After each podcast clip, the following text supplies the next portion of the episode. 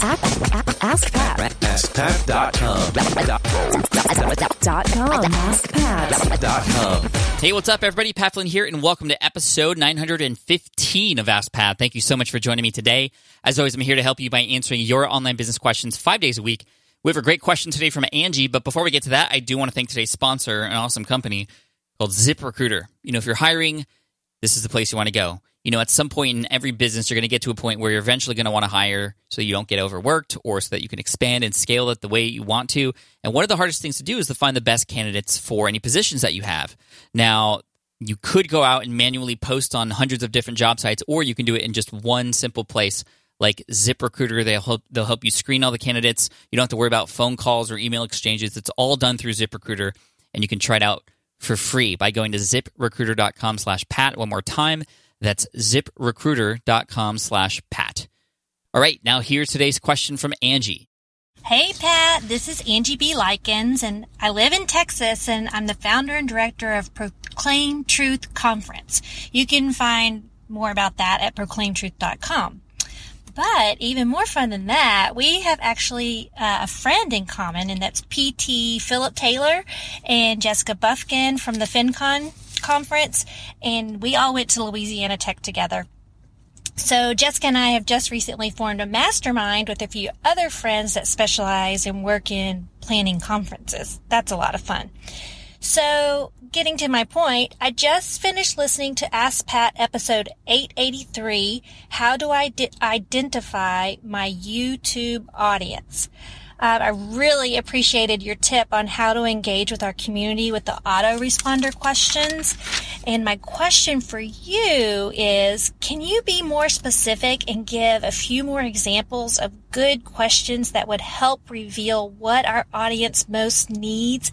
Just how can we help them with what they need the most or what do they struggle with? I'm just sometimes get stuck on how to ask those questions the best and not sound robotic but engaging. So any help you've got, I'm willing to listen. So thanks so much, Pat. I'm a huge fan and I really look forward to meeting you at FinCon in the fall. Thanks a lot. Hey, Angie, thank you so much for the question today. I appreciate your support so much, and I really look forward to meeting you later this year at FinCon in Dallas. It's going to be lots of fun. So happy that you're friends with Jessica and PT as well, Philip Taylor from PTMoney.com and FinCon. I mean, that crew there is just so amazing, and it's one of the reasons why I love going to FinCon. It's such a family type of feel when I get there, which is awesome. So if anybody's going to be at FinCon later this year, um, come and say hi. And Angie, specifically you, I want to say hi to you and meet you. But anyway, let me answer your question here. So first of all, one of the best things that I've done, it's not a, it's not an automated thing, but it does take some manual uh, outreach. And it's been so huge for me in my business in terms of helping me discover what my audience really needs help with. But more than that, helping me understand by putting myself into my audience's shoes. And how is that done? It's through actually reaching out to subscribers and actually asking them to get on a phone call with me or on a Skype call. And I do this every single month with 10 random subscribers on my list. And it's funny because a lot of times when I reach out, they're like, wait, is this real? And yeah, it's real. Why? Because that time is so precious. The time that I get to not only just ask questions like, hey, what do you need help with, or what are you struggling with? What were the first impressions that you had when you came to the site? What's something that you wish I could do better? Those kinds of things. But this right here, what I'm about to say, has changed the game for me, and that is, hey, really quick, tell, tell me what's on your mind, or tell me your story. And to hear another person's story or to hear in their own words, using their own voice with their emotions behind it, it really changes the game in terms of the empathy that you feel for your audience. And empathy is one of those underrated things especially in online online business where we don't get to really see each other or shake, shake each other's hands or give each other hugs, right? We don't feel what the other person is feeling all the time until you talk to them. And so that's that's one of the th- first things I would do, Angie. And it doesn't have to be 10 per month. I would actually challenge you to just try to do it to one or two people within the next week if you listen to this. Um, everybody, everybody should do that. It's game changing. And yes, sometimes those conversations are very short, but sometimes those conversations are very long as well. Now, I asked you, uh, or I mentioned a few other questions, such as, you know, what's uh, on your mind right now? How can I help you? You know, those are basic questions. What are you struggling with right now is one of those automated ones that I like to include into autoresponders, which is what Angie was referencing earlier. Um, but another thing I like to ask, I got this question from Noah Kagan, and that is, hey, what's what's uh, a tool or a program that you got involved with recently that just you know, didn't work out for you, you know, or what what's uh, wh- where do you spend your time these days?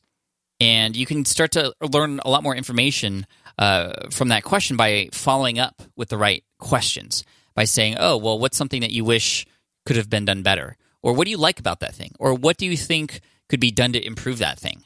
You know, so now we're starting to get into specifics a little bit, but that's where you start to using those uh, follow up questions. Uh, those are the things that help you dig deeper. Typically, the surface level answers are, are, are just surface level in terms of impact. So try to get and dig deep. And that's why, again, I, I, always go back to those conversations that I have. And you don't have to have very many of them because a lot of times the people in your audience represent a much larger whole. So reach out to a few people, ask them questions. And uh, that's really what I feel like is the next level in terms of finding out what your audience needs most. So, Angie, I hope that little challenge uh, excites you. And I'm looking forward to hearing about how that works out for you later uh, this year when I see you at FinCon. So let me know.